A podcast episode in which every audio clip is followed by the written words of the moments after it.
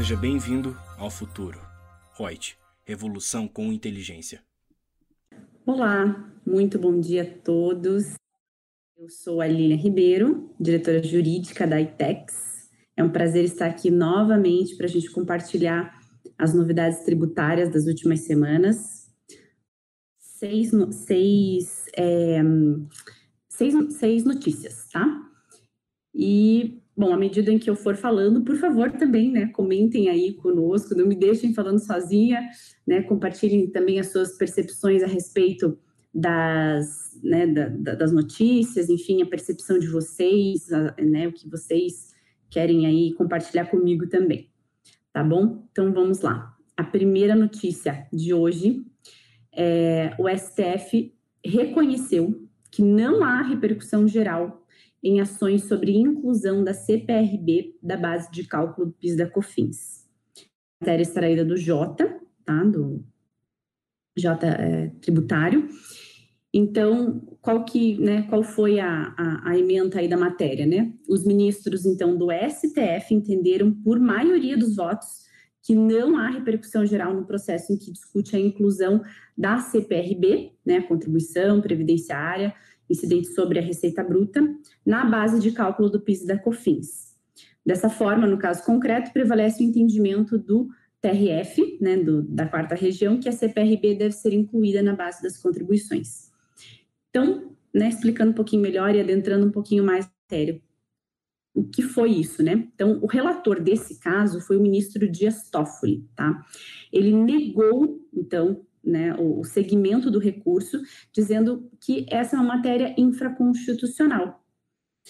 Essa, esse posicionamento do ministro, né, dizendo tratar-se de uma matéria infraconstitucional, gerou bastante é, inconformismo, estranhamento para muitos juristas, né, porque, de fato, a matéria é muito semelhante àquela do ICMS inserto na base de cálculo do PIS e da COFINS, né, em que o STF não, é, não só declarou repercussão geral, como também julgou, né, do início ao fim, e julgou de forma favorável ao contribuinte, dizendo que não se insere na base de cálculo do PIS da COFINS o valor de ICMS, visto que essa é uma verba né, um, é, que, que transita pela, pela, pela contabilidade da empresa, mas de fato não é faturamento, base de cálculo para o PIS e a COFINS.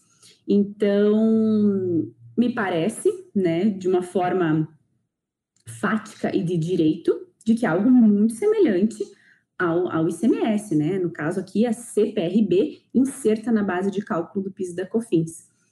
Então, né, infelizmente, a, a, o ministro Dias Toffoli entendeu dessa forma, né, que não havia condições de julgar esse caso ali no âmbito do STF por se tratar de matéria infraconstitucional.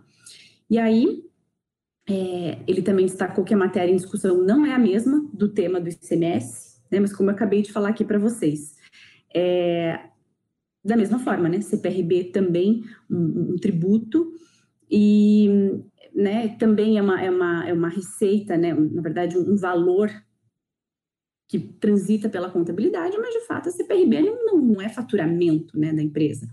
Então, também deveria ter a mesma analogia. Mas o Toffoli estranhamente para nós, né, do mundo jurídico tributário, é, decidiu que a matéria não é a mesma do tema 69, que é o tema do ICMS, da base de cálculo do PIS da COFINS. E desse que se discute, né, é, em relação a esse posicionamento do ministro e do STF, né, é uma, uma insegurança jurídica muito grande, né, porque é, então, qual é a diferença entre um e outro? Não ficou claro nesse julgamento. Por que, que não, não é a mesma discussão do ICMS? Isso não ficou claro no julgamento. É, e né, se a gente for, for, for analisar, por que infraconstitucional? A CPRB, ok, mas o PIS e a COFINS, né, a, a, o conceito de faturamento, base de cálculo, porque estamos tratando disso, né, em suma é, a sua premissa né, da, da, discussão da tese é isso: o que é faturamento? O que é base de cálculo para PIS e COFINS? E regra, né, regras matriz de incidência do tributo. Isso tudo é matéria constitucional.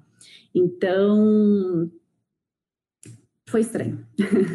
Acho que fica essa definição para esse, essa matéria né, de, de hoje, que o STF decidiu que não há repercussão geral sobre a inclusão da CPRB na base de cálculos da COFINS, agora então a gente espera uma decisão é, possivelmente do STJ, né, porque o que a gente tem visto é que os TRFs, né, os tribunais regionais, é, têm decidido de forma contrária ao contribuinte, né.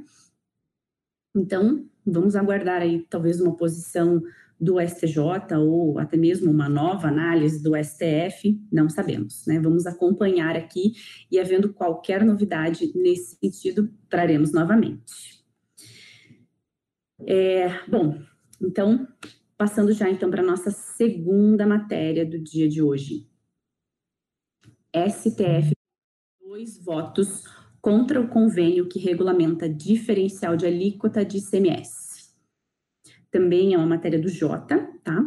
É, então já são dois votos no Supremo Tribunal Federal para considerar inconstitucionais as cláusulas do convênio 93 de 2015 do CONFAS, que regulamentaram o diferencial de alíquota do ICMS em operações interestaduais. Então, o julgamento conjunto né, é, é ADI 5469 e o recurso extraordinário 128 Começou então na quarta-feira passada, foi interrompido por pedido de vista do novo ministro, o Nunes Marques. E aí a gente, né, infelizmente, tem que aguardar. É, e aí o que o que o que está sendo decidido então, né, nesse julgamento? É, os ministros então eles vão decidir se é necessário ou não uma edição de lei complementar para a cobrança desse diferencial de alíquota de CMS em operações interestaduais. Então, assim, nós sabemos, né, sabidamente, é, houve, então, a, em 2015, a edição, né, a, a necessidade de pagamento de, de DIFAL, né, de diferencial de alíquota de ICMS, em operações interestaduais, e, posteriormente a isso, deveria vir uma lei complementar regulamentando essa instituição, né, do ICMS DIFAL, que veio através de uma emenda constitucional. Então, é, aguardou-se lei complementar, mas não houve lei complementar regulamentando isso. O que houve foram convênios estaduais, né, é, emitidos pelo CONFAS, ok, mas, é, de fato, a Constituição nos assevera que há necessidade de, de que essa instituição de tributo, né, de, de, de regulamentação do ICMS, ela deve vir por lei complementar e não jamais, nunca, por convênio. E como nesse caso só temos convênio é, de ICMS, né, do, do CONFAS, regulamentando isso, há aí também uma insegurança jurídica para aqueles em que né, foi é, obrigado a pagar o DIFAL. Então, é isso que, que aguarda o julgamento né, do STF, se há inconstitucionalidade na cobrança do DIFAL por meio da regulamentação de convênio. É, até o momento, votaram dois ministros, Marco Aurélio e Dias Toffoli, pela necessidade de lei complementar. Então, aí há um indicativo muito bom para o contribuinte, né, que, que é atingido por essa, por, esse, por essa obrigatoriedade no recolhimento do DIFAL, porque hoje não pagar o DIFAL, sem nenhuma ação judicial que lhe assegure o contrário, está sujeito à cobrança, à autuação para pagamento do DIFAL, né? Ele é, no nosso sistema tributário, ele é, ele é, ele é exigível, né? Mas o que está se discutindo, então, é a constitucionalidade dessa cobrança ou não.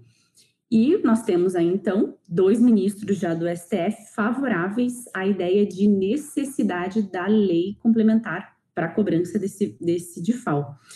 É, então, assim, claro, né, a, a, a União vai dizer que a declaração de constitucionalidade da norma, ela não, não tem o condão também de restituir o valor pago a título de DIFAL pelos contribuintes.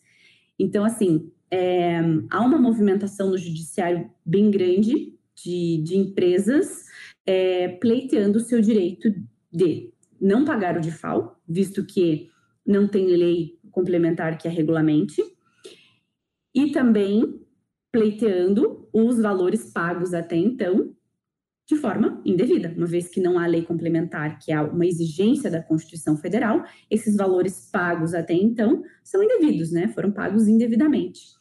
Então, também estão pleiteando é, esse valor. Então, há uma preocupação muito grande da União, é, e acredito que de todos, né?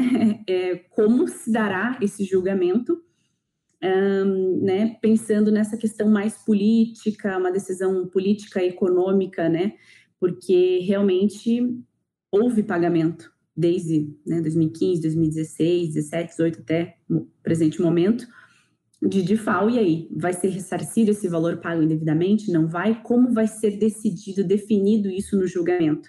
Também estamos acompanhando. Até agora só temos dois votos, né? Então, o, novamente, né, o Toffoli ele deu provimento às ações para invalidar os trechos impugnados do convênio, ou seja, pela necessidade de, de lei complementar, né? É, bom, que nós temos aqui. Então, né, o, o Toffoli, de novo, né, um trecho do que ele diz ali, não cabe aos estados e ao Distrito Federal efetivar cobrança do imposto em não havendo lei complementar. Então, basicamente, há uma é, uma definição muito clara nesse julgamento da necessidade constitucional de existir, né, de existir uma lei complementar que regulamente. Então, assim, é importante lembrar que empresas também do Simples Nacional foram bastante afetadas com isso, né, porque o nosso comércio hoje, em que incide efetivamente o ICMS, né, para consumidor final, para operações interestaduais, onde há incidência, a obrigatoriedade do DIFAL, é, muitas empresas do Simples Nacional né, se enquadram nesse, nesse cenário. E a gente sabe que isso representa uma, uma, uma carga, um aumento de carga tributário muito grande para essas empresas, que ainda mais com essa questão né, do pandêmica, é, de crise econômica, né, de recessão, então essas empresas do Simples Nacional foram bastante afetadas. Então, eu acredito que um, esse, essa decisão, é, esse, esse julgamento, ele tem bastante repercussão para grande parte da sociedade, né, das, das empresas, dos, né, dos micro e pequenos empresários que são adeptos ao Simples Nacional.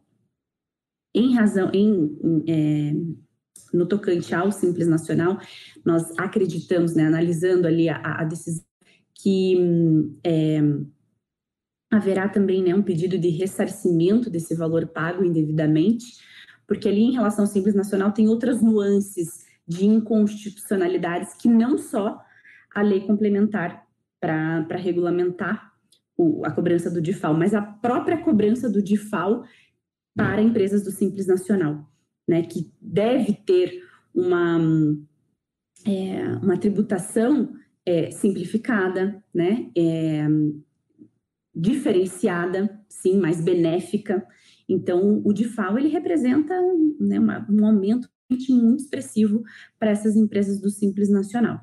Então, a gente aguarda também aí uma definição. Hoje, não, né, até agora não tivemos nenhuma decisão concreta, mas é assim mesmo, né? A dinâmica da, das decisões em âmbito de STF e STJ é, são assim, vai e volta na pauta de julgamento e a gente só vai tendo um gostinho do que os ministros estão é, já conduzindo o julgamento, se mais favorável ou desfavorável ao contribuinte.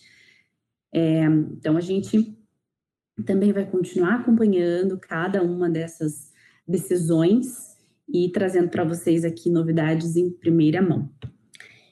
E antes de passar para a próxima notícia, né? Porque hoje nós temos, hoje vai ser mais sucinto, nós temos apenas seis, é, seis, seis notícias. E aí vamos então ler aqui, né? Quem está conosco aqui na live de hoje?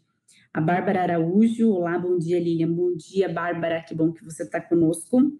A Pamela Balbinotti, bom dia, bom dia Pamela. Maria Jequiti, Jaqueti, desculpa, perdão, confundi seu nome, Jaqueti. É, Stephanie Pereira, bom dia. As mulheres em peso aqui, hein? Muito bom, adorei. Meninas, bom dia para vocês também. Que bom que vocês estão conosco. e acompanhando aí as novidades tributárias das, da última semana, né, das últimas semanas. E, por favor, interajam comigo que também o que vocês estão achando dessas decisões, né? Se, é, se estão contentes ou descontentes com essas decisões e conversem comigo. Vamos lá para então para a terceira novidade da semana. Uh, esse é do Conjur, tá? Fonte do Conjur. Gilmar Mendes, né? Nosso, é, nosso ministro do, ST, do STF, pede vista em julgamento da ADI sobre redução tributária de agrotóxicos. Então, a gente já trouxe um pouco essa discussão em lives anteriores, né? Ela retomou, porque deveria ter sido concluído no dia 10 do 11, mas é, não foi concluído porque nosso ministro Gilmar pediu vista. Então, a gente não conseguiu trazer para vocês aqui a conclusão desse julgamento, só de que o Gilmar Mendes pediu vista. Então, vamos rememorar um pouquinho né, do que se trata essa situação, em que pese a gente já tenha tratado em lives anteriores, mas é bem interessante. Né? É, essa é uma decisão que vai afetar bastante o ramo do agronegócio, né? as agroindústrias, enfim, todos aqueles que se utilizam de agrotóxicos ou defensivos agrícolas, né? como vocês melhor iam chamar. Por favor, comentem aí que, como que vocês denominam, né, agrotóxicos ou defensivos agrícolas. Então, eu não vou fazer aqui juízo de valor nenhum, mas como vocês denominam, né?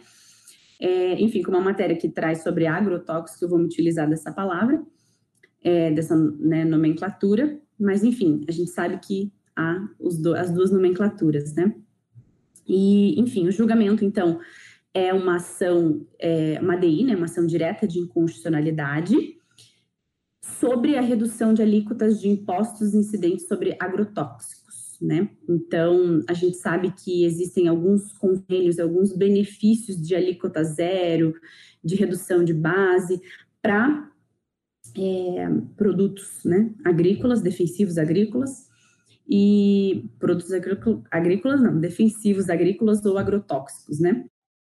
E, então, citamos aí o convênio 100, de 1997, o decreto 8.950 de 2016, que trouxe a fixação da alíquota zero para agrotóxicos indicados na, na tabela de, de impostos de produtos industrializados, né, a famosa TIP. Então, é, né, o que, tá, o que se questiona, né, uma, como falei, uma ação é, proposta pelo pelo Partido é, Socialismo e Liberdade, é o PSOL, né? Partido Socialismo e Liberdade. É, então, ela foi ajuizada por esse, pelo PSOL, né? E, e aguarda aí a demissão, então, dos, dos nossos ministros. O que, que nós temos já, né? É, dois ministros que votaram de forma favorável a, a, a não, a, a melhor, a, a suspensão né, desses benefícios e, e aí trouxe, trouxeram até uma, uma, uma, emenda aqui do que, do que foi o que o ministro declarou, né? Deixa eu ver quem foi o ministro. Acho que foi o, se não me engano, foi o Toffoli também. Ele trouxe assim: para que haja concessão de qualquer incentivo, os benefícios devem ser voltados a práticas consideradas menos poluentes e mais benéficas à fauna, à flora e a toda a coletividade. É, e aí, né, a gente também vai ter que aguardar a definição desse julgamento, né, se vai ser é, suspenso os benefícios para a comercialização de produtos é, de agrotóxicos, né, ou de defensivos agrícolas, ou, ou não, né? Como que vai se definir aí, então, essa decisão a gente ainda aguarda, e, e aí fica uma, uma, um questionamento para todos nós, né? Porque, inevitavelmente, todos nós acabamos consumindo, né? Somos consumidores é, né? De, de, de, produtos agrícolas, agora sim, produtos agrícolas, que, né? Se, eu não sei que você seja adepto do, né, de produtos sem agrotóxico, é, né? Nós, a maioria da população consome de fato, né? E aí, será que é, em sendo derrubado, né, esses benefícios, é, as empresas, né, a agroindústria, o agronegócio vai deixar de usar esses agrotóxicos, esses defensivos agrícolas? O que vocês acham? Né, vai aumentar a, a, o consumo e a produção de produtos não é, que não utilizam agrotóxico? Será que eles vão deixar de utilizar agrotóxico? Não sei. É, e isso, será que vai ser repassado no preço para o consumidor? Muito provavelmente, né?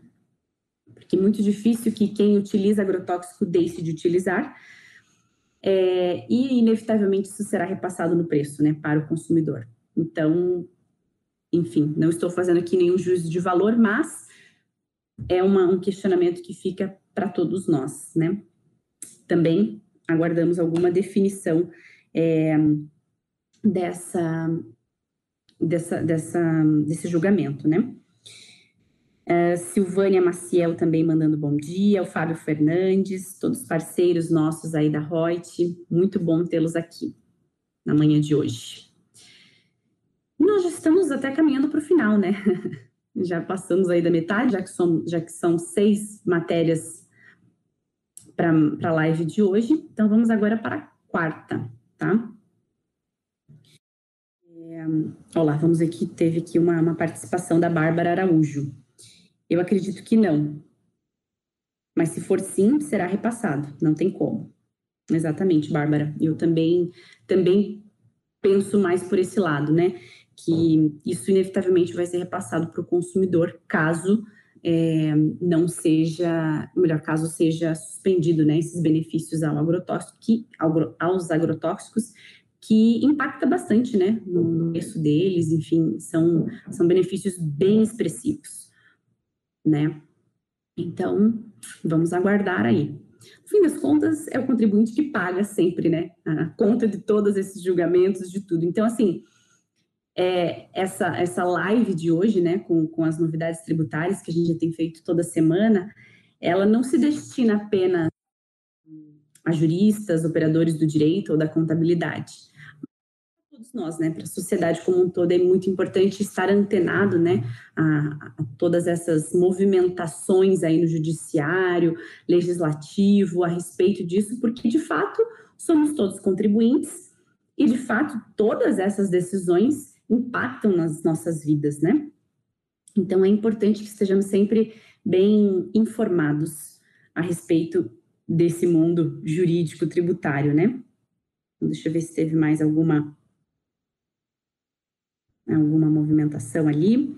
Então, né, o, o, comentário da Bárbara, que eu também acredito como você, Bárbara. O Kiltron Contábil, bom dia a todos, bom dia, Kiltron, seja muito bem-vindo. E vamos lá, então, para a nossa quarta notícia de hoje. É, ministro da Economia volta a defender a criação de nova CPMF. Então, vai e volta essa discussão no, né, na, nos noticiários a respeito da criação da CPMF, né, que seria uma espécie de um imposto digital. É uma, é uma instituição de, de né, sobre, seria, né, uma, uma contribuição provisória sobre movimentações financeiras. Então, toda qualquer movimentação financeira realizada por mim, por você, seria tributada, né?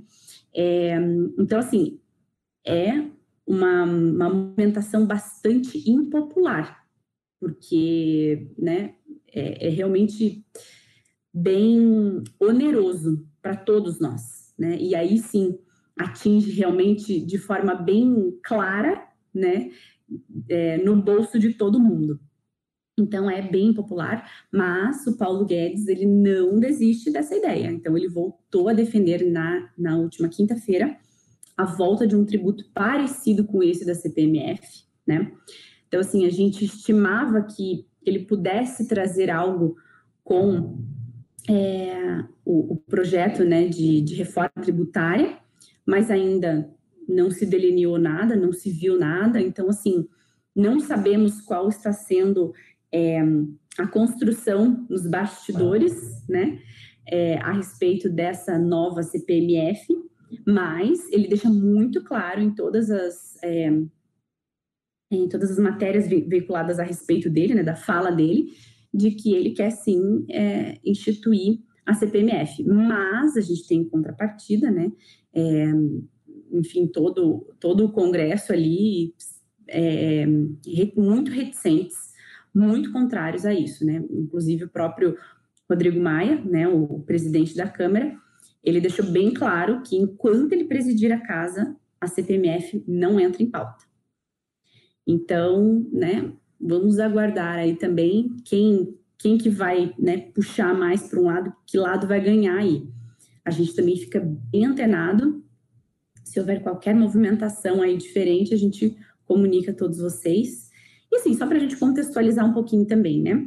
Já que a gente já se encaminha aí para metade da, da live, quase final. É, por que né, a criação da CPMF? Ah, só porque o, o Paulo Guedes é, é mal, né? é, há uma razão né, para a criação da CPMF. Então, é, o intuito da criação desse tributo é compensar, segundo eles, né, compensar a desoneração da folha de pagamentos. Então, é, houve né, a instituição da CPRB, então a gente volta lá no primeiro assunto que a gente trouxe, né, da, da CPRB, que foi uma maneira de, de incentivar é, a, a, desoneração da folha de pagamentos. Né? Foi um incentivo, então, criado lá pela ex-presidente Dilma, né, que chegou a ser concedido para 56 setores a opção pela CPRB, né, pagamento da contribuição pela receita e não pela folha de salários, né, como é o INSS, que incide sobre a folha de salários. Então, assim, a 20%, né, então há uma, quando, quando você coloca CPRB em contrapartida ao, ao INSS, né, há uma, uma diminuição de carga expressiva. É, então, ela veio, né, a CPRB, ela veio com a ideia de desonerar a folha de pagamentos, ela realmente desonera. Então, esse incentivo fiscal, ele também tinha, né, um propósito, que era para é, fomentar mais empregos, né, emprega, é, aumentar a empregabilidade, e o que é, especialistas dizem é que não se, não, não, não se obteve um, um resultado muito efetivo em relação à criação de muitos novos empregos, como era a expectativa. Então, esse também é um argumento utilizado né, pelo Paulo Guedes e os defensores aí da, da derrubada né, da, da CPRB, da desoneração da folha. Então, é, era para ter sido né, derrubado agora no final do ano, mas teve o veto pre, pre, pre, presidencial, né? E aí a, a CPRB, né, a, desoneração da folha, ela continua até 2021. Mas o que também especialistas dizem é que essa, é, essa é, estender né, esse benefício até 2021 vai necessitar 5 bilhões no orçamento para 2021. Então, 5 bilhões é coisa, né? É, via corte de despesas para que o governo não estoure aquele teto de gastos. Então, assim, alguma movimentação haverá, né, para é, para equilibrar, né? Porque em havendo aqui, em continuando é, essa benesse, vai ser necessário, né, que a gente já viu ali 5 bilhões, então vai ser necessário alguma outra movimentação de instituição ou má geração de tributo já existente.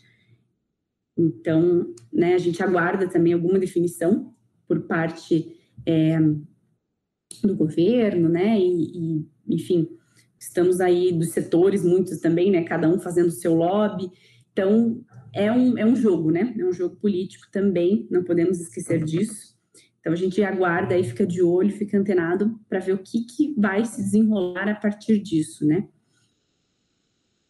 é, mas, como disse Rodrigo Maia, que enquanto ele presidia a Câmara, CPMF não entra na pauta. Então, então mas vamos ver de onde que eles vão tirar, né? E aí uma, uma faca de dois gumes. É, bom, vamos ver se a gente teve alguma movimentação ali no chat. Acredito que não. Uhum, opa, teve um aqui. Bom dia, doutora Lilian. O Lucas é, GN, Lucas Nogueira. Bom dia, doutora Lilian. Acredito que por essa falha pretérita da CB em atingir seus objetivos, é que há uma grande repulsa desse tema por parte do Congresso. Verdade, Lucas. É, é um bom, é um, é, é, um, é um indicativo, né? É, é realmente muito é, sensível, né, o tema, porque como a gente falou, é um, se for mesmo instituído esse tributo, né, se conseguirem criar ali, né, um lobby, é, orquestrar tudo isso ali, né, é, antes para instituição desse tributo, ele é bastante impopular, né, então acho difícil, mas a gente acompanha, né, vamos ver o que se desenrola aí nas próximas semanas. Vamos lá, então, para a quinta notícia. Já a quinta notícia? Já a quinta notícia. É, a associação é isenta de imposto sobre doações recebidas para combate à Covid-19. É, bom, então nós temos aqui, né, como, como ementa da notícia, a terceira Câmara de Direito Público do TJ São Paulo manteve uma decisão que declarou a imunidade de pagamento de ITCMD, Imposto de Transmissão Causa Mortes e Doação, é, relativo a doações para o combate à Covid-19, recebidas por associações. É, colegiado entendeu que a imunidade prevista no artigo 150 da Constituição Federal se aplica ao ITCMD. Bom, então, nós sabemos né, que é, há essa imunidade de pagamento é, de tributos, de, de impostos, né? Previstas no artigo 150 para associações e algumas outras organizações, né? E agora com essa questão é, bem triste, né, do Covid e, e muitas, né, associações é, estão voltadas para combater o Covid, para tentar mitigar, minimizar, né, é, esses, esses muitos é, problemas ocasionados, né, por conta da Covid.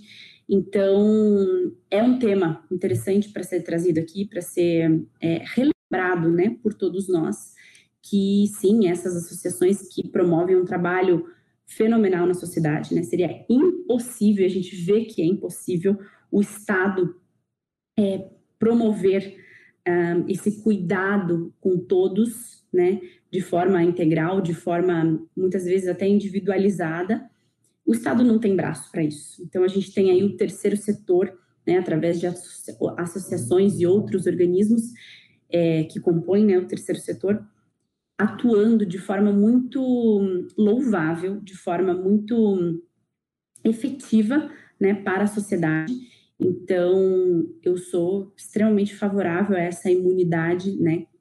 Já é algo previsto. E creio que por isso, né? Porque o Estado precisa, todos nós precisamos de instituições como essas para auxiliarem a sociedade como um todo, né? Então, nada mais justo do que elas obterem algumas benesses do Estado, né? Porque isso, na verdade, deveria ser papel do Estado é, que não consegue dar conta, então nada mais justo que elas tenham alguma benesse tributária, né? Então nós temos aí, né, a previsão no artigo 150 da Constituição Federal, inciso 6, é, a linha C da Constituição Federal, e que, né, é, ali privilegia essas, essas instituições, associações e alguns outros órgãos, é, organismos, né, de sociedades, a imunidade de, de impostos e o ITCMD é um deles, né? É, então, achei muito acertada essa decisão e, assim, é, basicamente, né, a, o Estado ali de São Paulo estava questionando algumas questões é, pormenores, né, dessa, dessa instituição, se ela, se ela efetivamente certificado de instituição, que é muito importante, né? Muito importante que essas instituições estejam regularizadas, sejam fiscalizadas, né? Porque a gente sabe também que, infelizmente, também temos é, instituições inidôneas, né? Que não, não se prestam a fazer aquilo que está descrito, que se propõe a fazer, né? Mas algumas vezes é, né, burlam, utilizam-se disso para burlar a legislação, para benefício próprio. Então, é importante, sim, que tenha é, né, alguns critérios, é, fiscalizações a respeito dessas entidades assistenciais. Mas, no caso desse julgado que a gente está trazendo aqui para vocês, existia certificações, ela, ela era regular. Então, né, o, o, magistrado, ao verificar que, que haviam, né, essas, é, todas essas é, exigências legais, haveria sim a, a, necessidade, a obrigatoriedade de conceder a, a isenção do TCMD, né? E, ou melhor, isenção não, imunidade, porque é algo previsto na Constituição Federal. Então, quando é algo previsto na Constituição Federal, a gente fala imunidade. E se é alguma lei infraconstitucional abaixo da Constituição, é isenção. Ficamos com essa com esse conceito aí também para o dia de hoje. Então, no caso aqui, nós estamos tratando de uma imunidade, não de isenção, tá? É... Bom, vamos ver se, se temos mais alguma para a gente dar um, um break aqui. Ainda não, não temos ninguém falando conosco. Eu peço licença para tomar um gole de água. Sem a Lúcia aqui fica difícil, né? Falo o tempo inteiro. Ai, ai. É, bom, vamos lá então agora para a nossa última matéria. É, derrubada de veto pelo Congresso altera normas para PLR. Essa é boa. Essa é muito boa. Então, aí, né, estamos falando para empregados e empregadores, muito possivelmente, né? E isso interessa a ambos, a todos nós, né? Empregados e empregadores. Por quê? PLR é maravilhoso, né? Participação em lucro da empresa. É, então, a, a, emenda né, da, da notícia aqui, só para a gente dar sequência aqui. Então, a derrubada do veto facilita o pagamento de verba aos funcionários e limita as possibilidades de autuação da Receita Federal por irregularidades nos planos de PLR. Os dispositivos foram derrubados em uma votação em Globo, junto com outros trechos referente à desoneração de folha de pagamento. Então, a gente já falou sobre desoneração de folha de pagamento lá em cima, né, nas outras, é, nas outras notícias. Então, uma está linkada com a outra, né? É um grande quebra-cabeça. É, enfim, então, qual que é a, a, o cerne dessa questão aqui, né? Então, nós tivemos a promulgação da Lei 14020 de 2020, a Lei do Programa Emergencial de Manutenção do Emprego e da Renda. Ela alterou regras para celebração desses acordos de programa de participação nos lucros e resultados. Então, é, o, que, o que acontecia e acontece, né? Às vezes as empresas elas querem é, engajar os seus, seus, emprega, seus empregados, né, seus funcionários, com, é, é, né, e à medida em que eles ajudam a que, que a empresa cresça, que a empresa aumente é, o seu faturamento, a sua percepção de lucros, ela também recebe uma parte disso. Né? Então, é, mediante essa participação nos lucros da empresa, empregado e empregador assinavam um acordo é, ali prevendo regras né, de como se daria essa participação nos lucros pelos empregados, né? E o que acontecia? É, esse, esses acordos, eles eram muito... É, né, a lei, na verdade, ela trazia muita, muitos óbices, né? Muitas...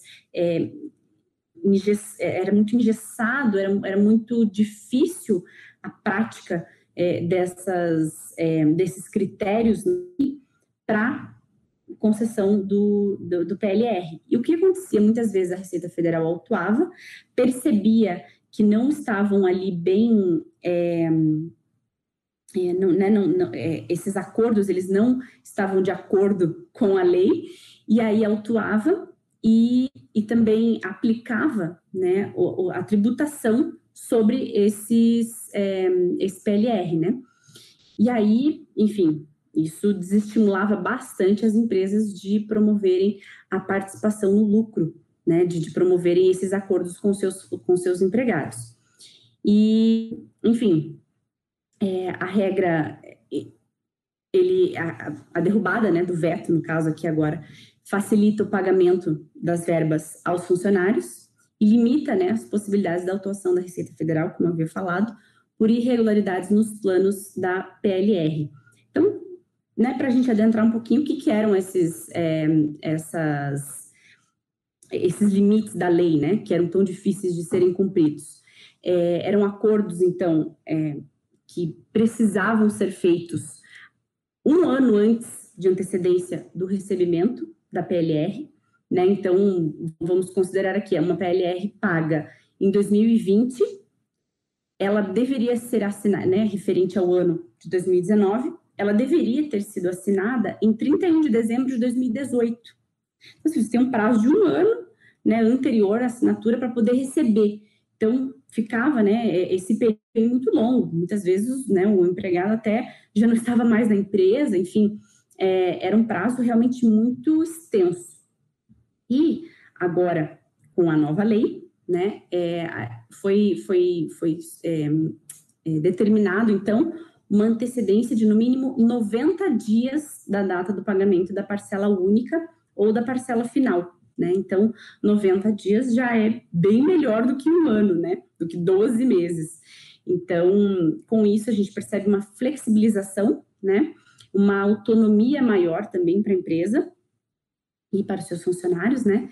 E, e assim, o problema então era a rigidez com que se interpretava isso, né? Se tudo não fosse acordado, então, um ano antes, ou seja, em, até 31 de dezembro de 2018, em 2020 eu não poderia fazer o pagamento, somente em 2021.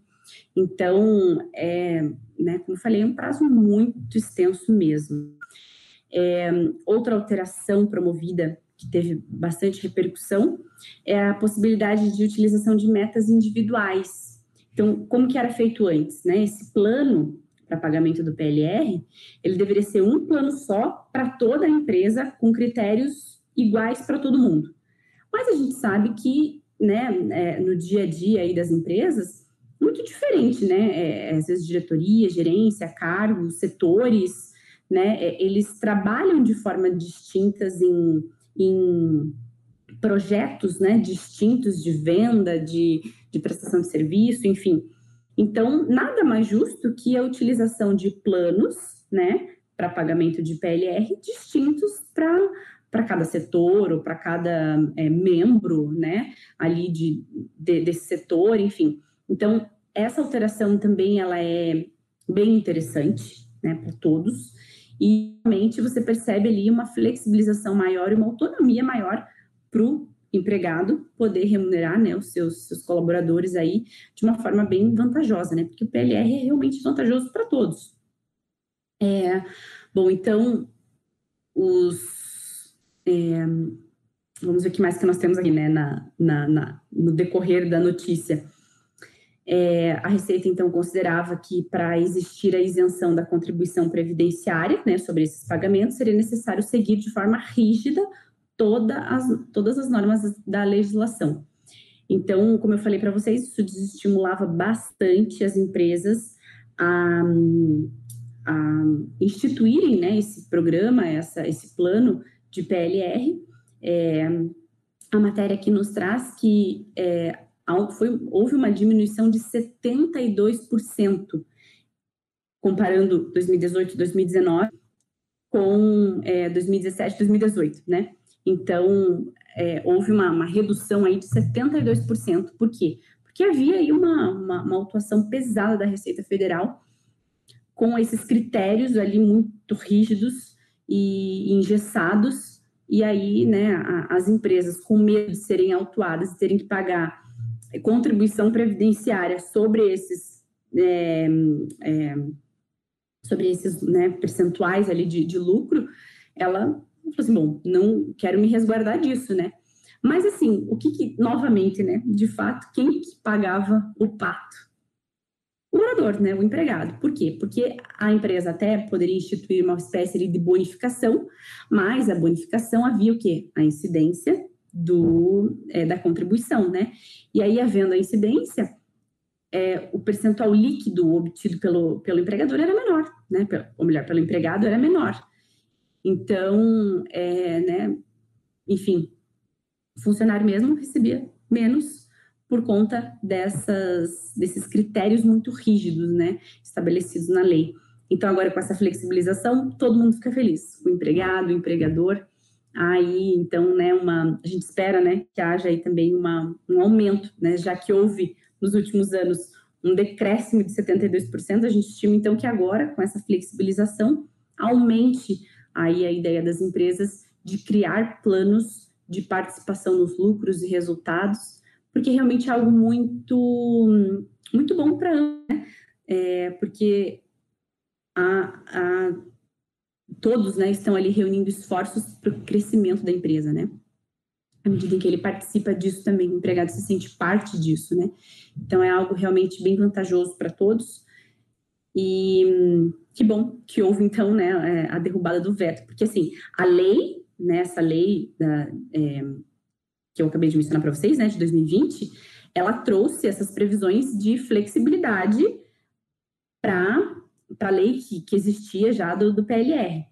E aí, é, houve uma tentativa de, de veto a essas disposições de flexibilização, mas, ainda bem, né, houve a derrubada desse, desses vetos, então, a gente espera que daqui para frente haja realmente um aumento.